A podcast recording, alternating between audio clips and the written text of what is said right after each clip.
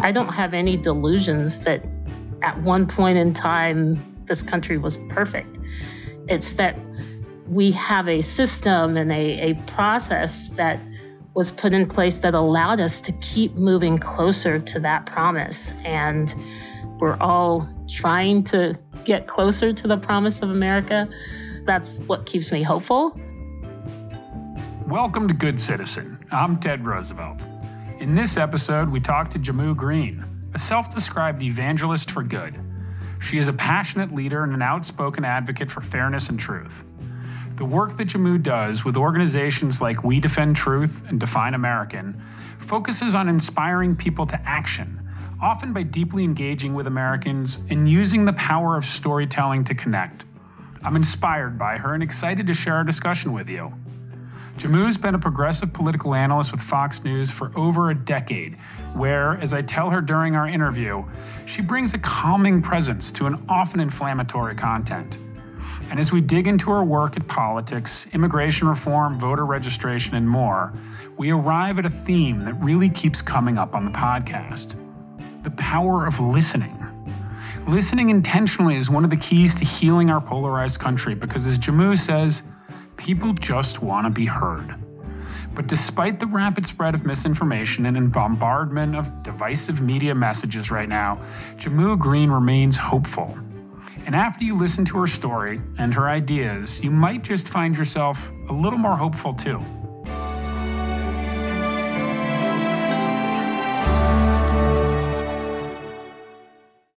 Jehmu, we're so thrilled to have you on this podcast. You've really spent your career, really the last few decades, working on a number of key American ideals. With your work, you were the CEO of Rock the Vote. You co founded Define American, and you're now running and co founded We Defend Truth all organizations that focus on some really key and important concepts, whether it's, you know, voter registration, whether it's immigration policy, whether it's truth in politics. You know, you're a commentator on Fox News, but you're also, you strike me as someone who's never really put, you know, ego first. It's not all about you.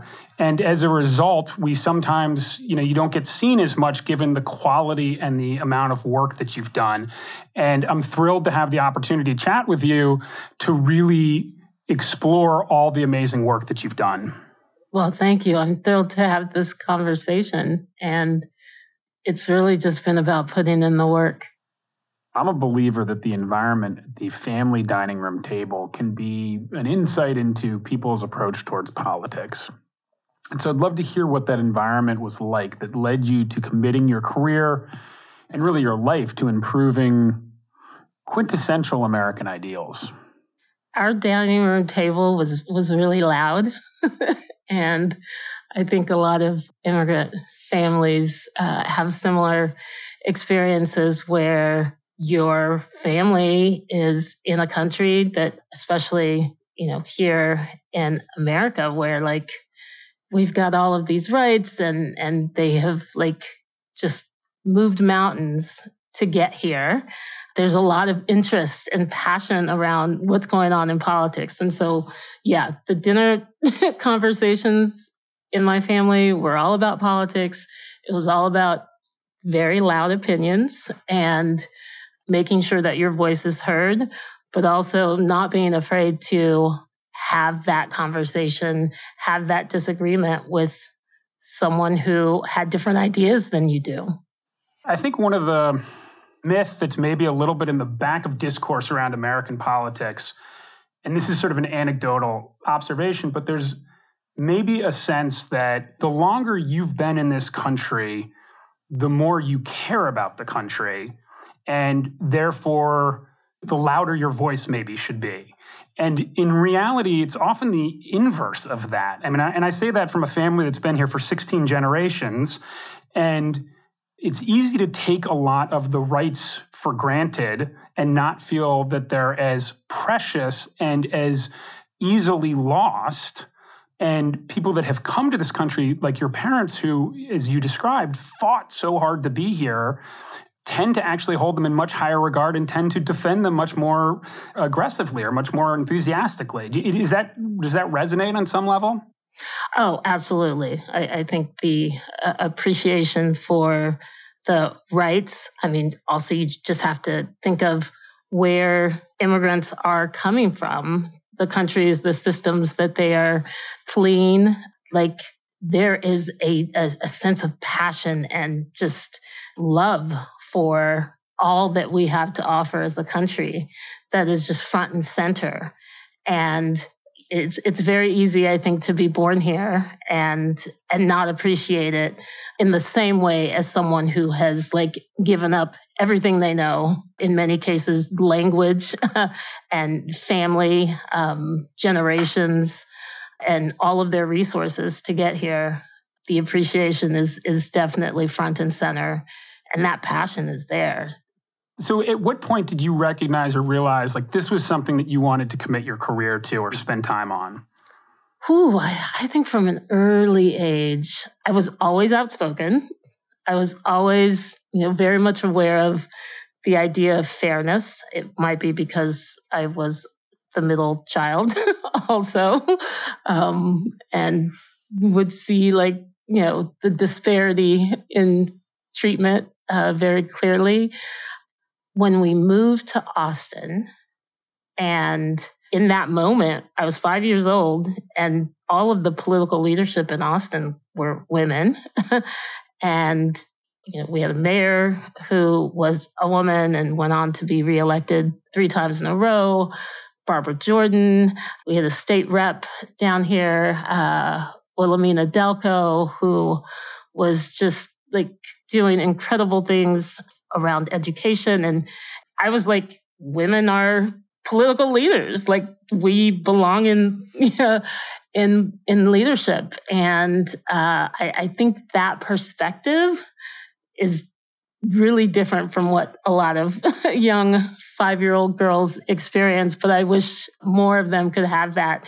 But I think the community that I grew up in, as far as really diverse immigrant community where my elementary school had 100 countries represented. The space of that type of diversity really also informed everything that I do. Was there a moment where you realized or saw, hey, this experience that I'm having is not the experience that other people are having, or even this experience that I'm having isn't persisting in the community that I'm in for some reason?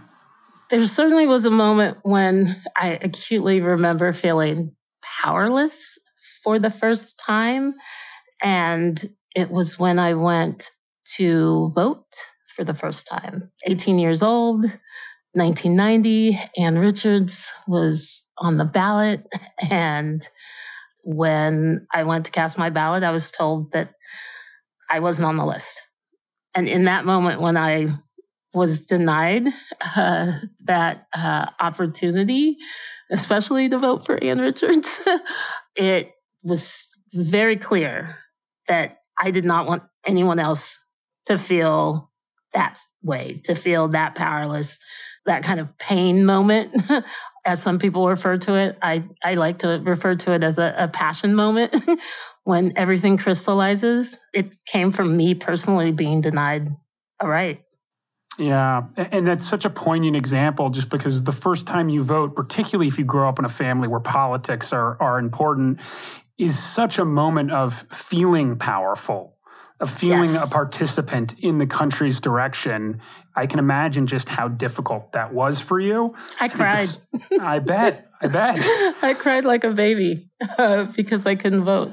I think the silver lining here is that to some degree, it at least sent you with more fervor on your path, which has been one that has gotten so many more people registered to vote, so many more people engaged in the democratic process. You were the CEO of Rock the Vote, which, if you grew up, you know, in my late 20s, I mean, you couldn't avoid Rock the Vote. I mean, they were everywhere. And I think it's to this day one of the most successful voter registration organizations in the country's history. Is that kind of broadly right? I, I like that you said we were everywhere. Uh, we had a just crystal clear focus on wherever young people were, we wanted to put a voter registration, voter education message in front of them. And whether that was through their music or convenience stores or where they were shopping, make it almost impossible to avoid the opportunity to participate in the process.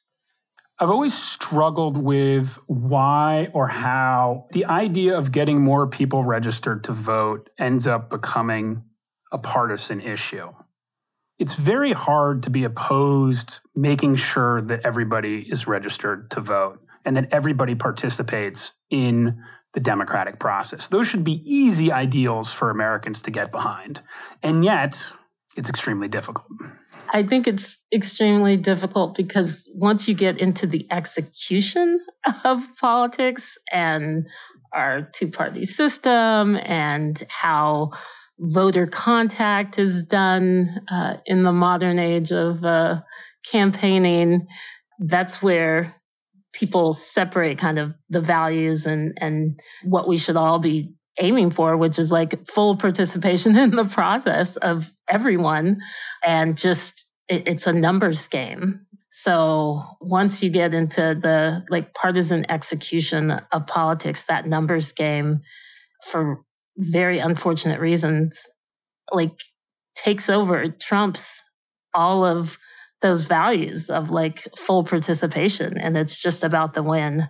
Of course, I think anyone who has been in a situation when you have more minds involved, when you have differing opinions involved, knows that the outcome, the product is better. But unfortunately, we can't we can't seem to get there politically these days. What I find a little disheartening and, and what you're so good at, and I've seen you in, in numerous instances talk about sort of staying positive, staying focused on shared values.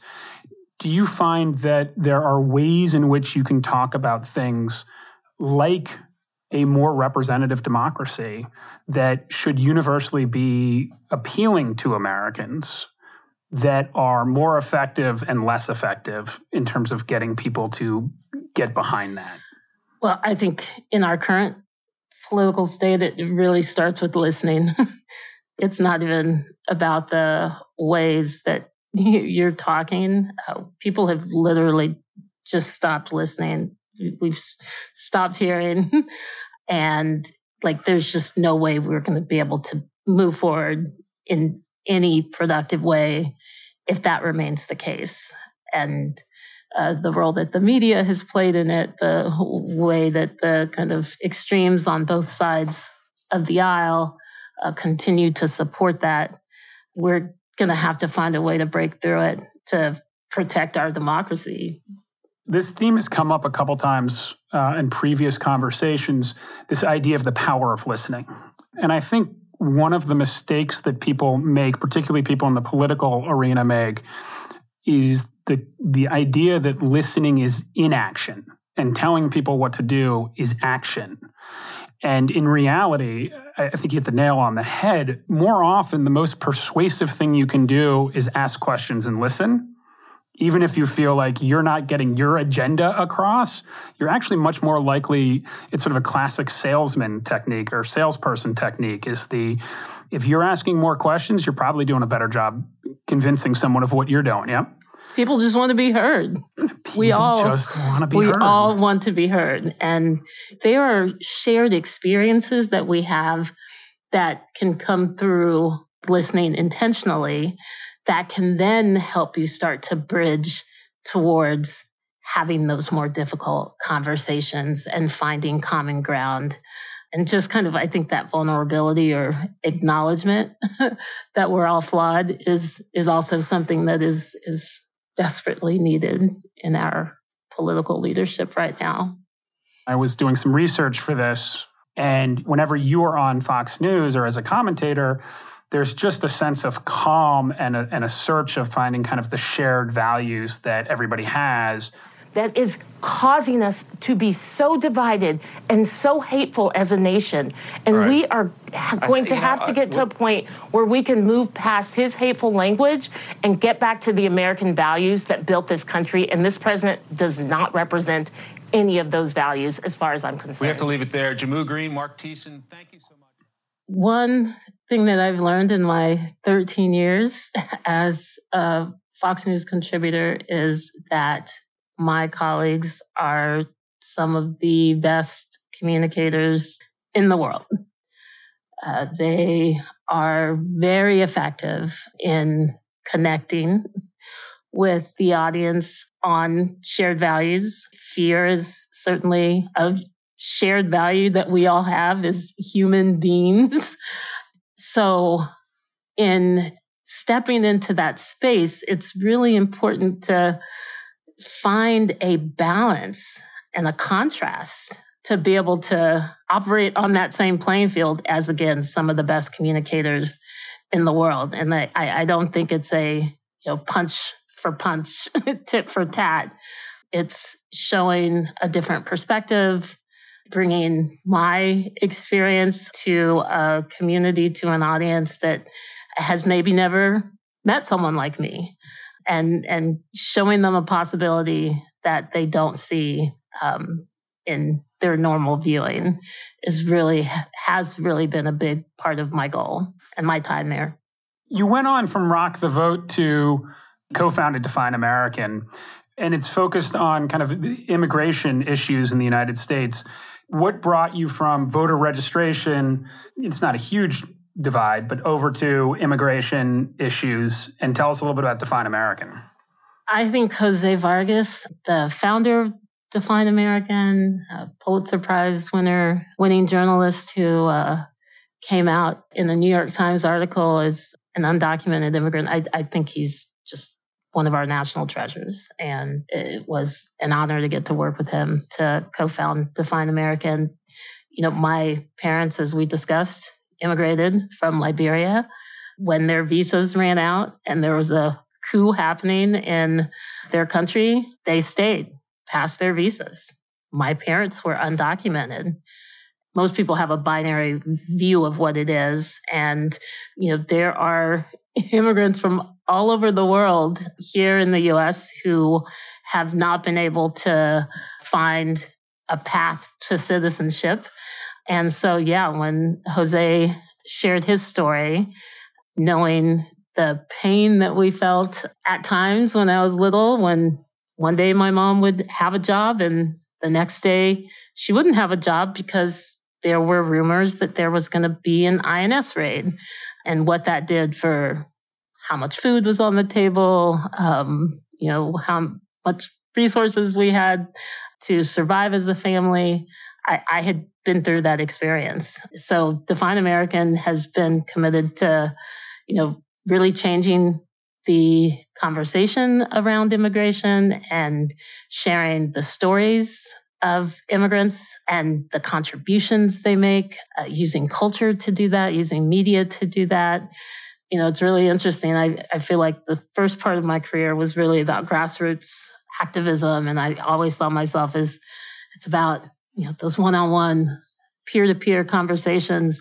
But the role of media and culture and the power of it was you know, something I certainly learned at Rock the Vote and to be able to continue that through the work of Define American has just been an honor. And watching what Jose has been able to build, I think they've been in over a hundred writers' rooms in telling the story of immigrants in a more meaningful, more thoughtful, more real way than the political conversation has been around this super important issue that you know certainly we wouldn't be who we are as a country without the contributions of immigrants and we need to get back to that and the the fact that Define American has been able to help point us in that direction is truly just one of the things I'm most proud of. It's an amazing organization. And even the title, uh, Define American, I think is really very compelling because we're in a moment where, as a nation, the definition of an, like what it is to be an American is probably the least settled in this moment in time. There's sort of this, I'm, I'm sure during the Civil War, there was probably greater divide over this, but at least in the modern era, is there any relationship between the fact that we seem to have less agreement about what it means to be American today and defending the border with more more concern than we have in, in the past. That this has become really this sense of like we're not quite sure who we are. Let's put up walls.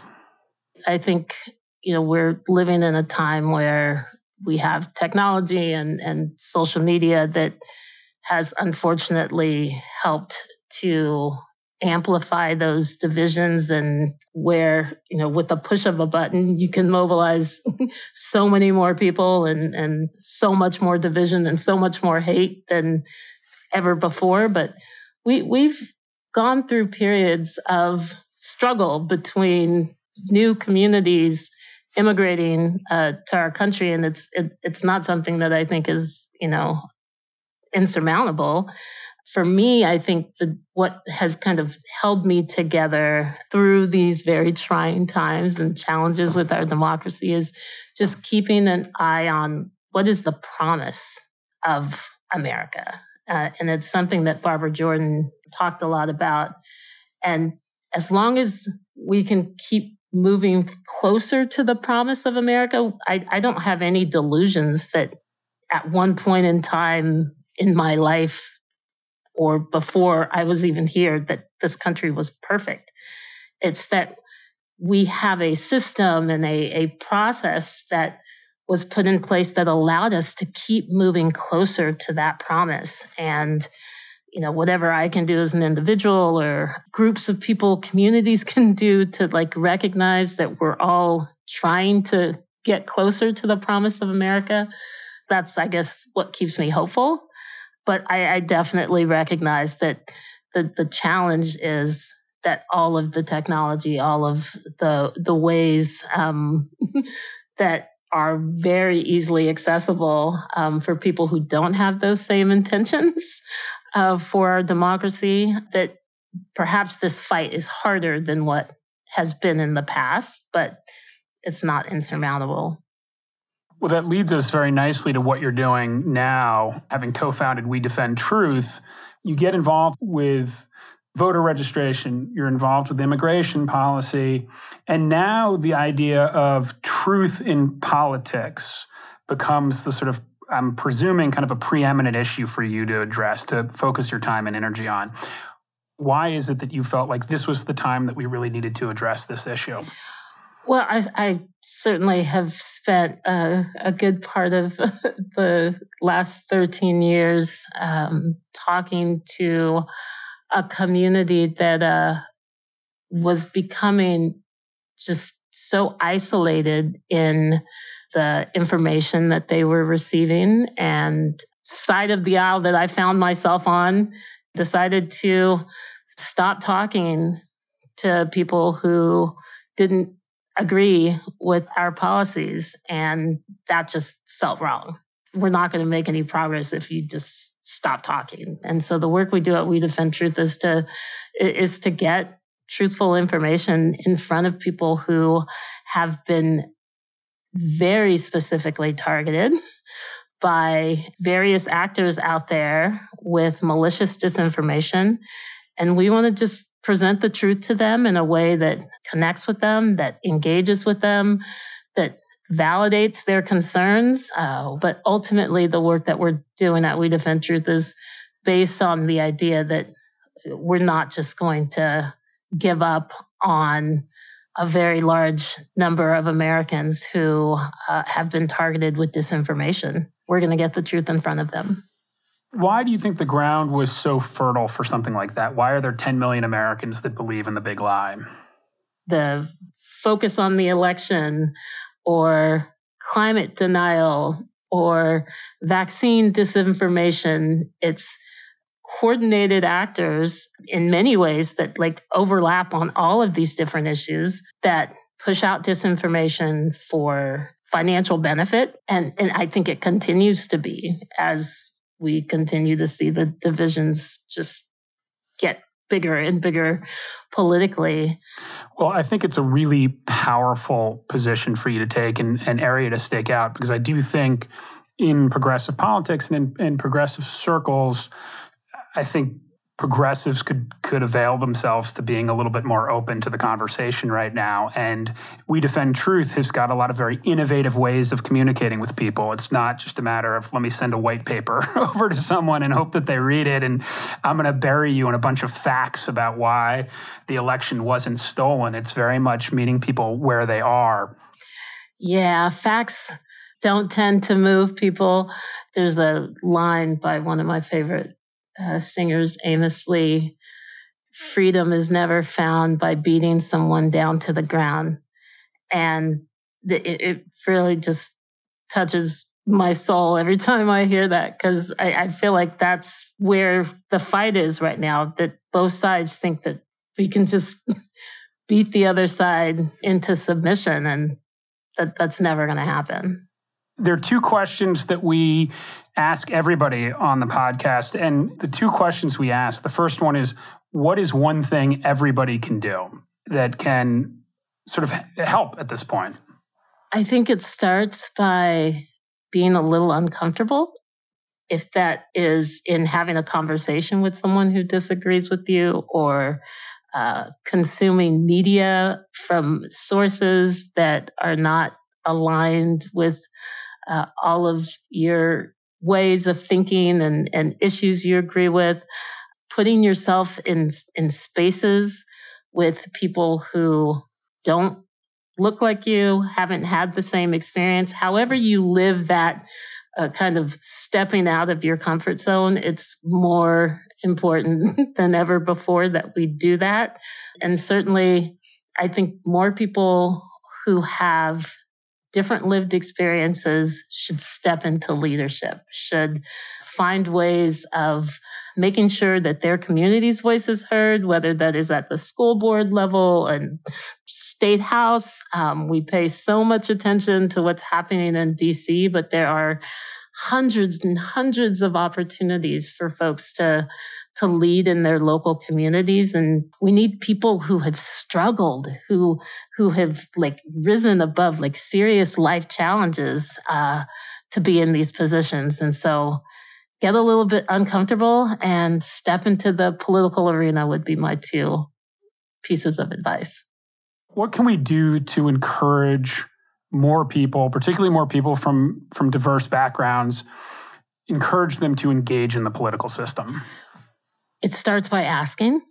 You know, there's a lot of research out there around who gets asked to run for office and who doesn't, and uh, especially when you look at like women running for office, they're they're not asked any one of us who has um, the ability to make connections, to encourage someone to step into the political arena, that simple question or encouragement, when you find someone who's passionate, when you see someone who is willing to put in the work, someone who has courage to say things that are uncomfortable, we need to ask them. We need to encourage them. We each can do that. We each know 5, 10, 20 people in our lives. Um, so I, I think it also has to start by each of us pulling those new voices and uh, folks from new communities and different lived experiences into the process, as well as stepping in, into it ourselves. But I, am really optimistic. Uh, I think that there's been some positive backlash to some of the negative things we've seen in politics, where you've got more people saying, hey, I saw the impact of local leadership during the pandemic. I, I need to get in this arena. I've seen the damage that can be done when someone who doesn't care about a community has a lot of political power someone who's not as smart as me, someone who doesn't have the experience as me. And a lot of people are, are, are making the decision to get involved as a part of that backlash. So I want to focus on how we ride that wave and continue to move closer to the promise of America. Well, that's awesome. And I don't know we're going to end on a better note than that one. So thank you very, very much. This has been a joy for me to have this conversation with you. We don't have a huge spotlight, but that we get a little bit of a spotlight that we can shine on you because I think it's well deserved. Well, thank you. I'm honored and I look forward to staying connected and just thank you for having these conversations because it's that's what's going to get us there. Good Citizen is produced by the Theodore Roosevelt Presidential Library's Content Studio. Thanks so much to Jehmu for taking time to speak with me. I'm moved by the simple point she just made here that it starts by asking. Let's all take some time to think about those talented, engaged, hardworking people that we all know and encourage them to step into the political arena. If we can pull new voices in, those fresh perspectives might make a real difference. You can find out more about Jehmu at jehmugreene.com. That's J E H M U G R E E N E.com. If you liked this episode, please leave us a review. It's something that really helps us reach new listeners. And make sure you're following the podcast so you don't miss a new one when they drop.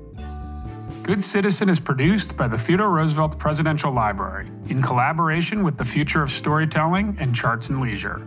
You can learn more about TR's upcoming presidential library at trlibrary.com.